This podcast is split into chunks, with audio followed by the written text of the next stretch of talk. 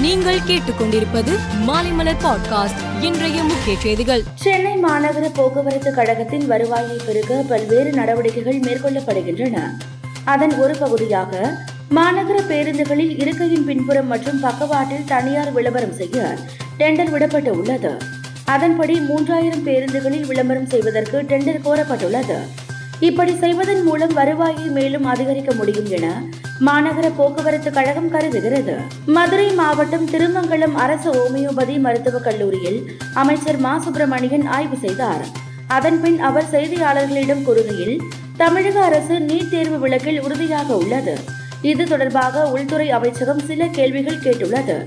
அதற்கு தமிழக அரசு சார்பில் பதிலளிக்கப்பட்டுள்ளது.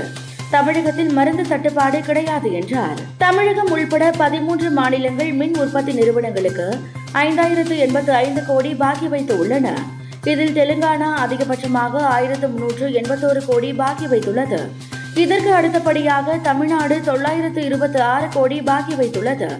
இதனால் தமிழகம் உள்ளிட்ட பதிமூன்று மாநிலங்களும் மின்சாரம் வாங்கவும் விற்கவும் மத்திய அரசு தடை விதித்து உள்ளது நேற்று நள்ளிரவு முதல் இந்த தடை உத்தரவு அமலுக்கு வந்துள்ளது. டெல்லி துணை முதல் மந்திரி மணீஷ் சிசோடியா வீட்டில் சிபிஐ இன்று சோதனை நடத்தியது. இது தொடர்பாக முதல் மந்திரி அரவிந்த் கெஜ்ரிவால் செய்தியாளர்களை சந்தித்தார்.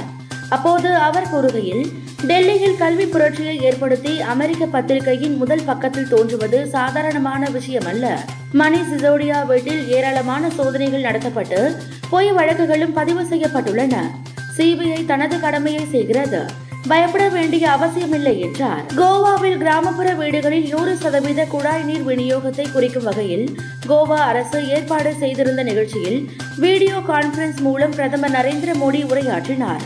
அப்போது பேசிய அவர் ஜல்ஜீவன் திட்டத்தின் கீழ் கடந்த மூன்று ஆண்டுகளில் ஏழு கோடி கிராமப்புற குடும்பங்களுக்கு குழாய் மூலம் குடிநீர் இணைப்பு வழங்கப்பட்டுள்ளது என தெரிவித்தார். கடந்த ஒரு வாரத்தில் உலகம் முழுவதும் பதினைந்து ஆயிரம் பேர் கொரோனாவால் இறந்து உள்ளனர் கொரோனா பரவல் குறைந்தாலும் கடந்த நான்கு வாரங்களில் இறப்பு விகிதம் முப்பத்தி ஐந்து சதவீதம் அதிகரித்து உள்ளது.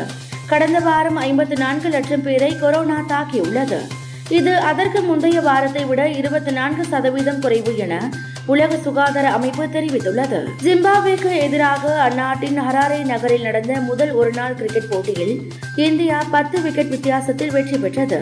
வெற்றிக்கு பிறகு செய்தியாளர்களிடம் பேசிய இந்திய கேப்டன் கே எல் ராகுல் பந்து வீச்சாளர்கள் சரியான முறையில் பந்து வீசியதை பார்க்க சிறப்பாக இருந்தது. ஒவ்வொரு போட்டியிலும் விக்கெட்டுகளை வீழ்த்துவது முக்கியமானது என தெரிவித்தார். மேலும் செய்திகளுக்கு மாலை மலர் பாட்காஸ்டை பாருங்கள்.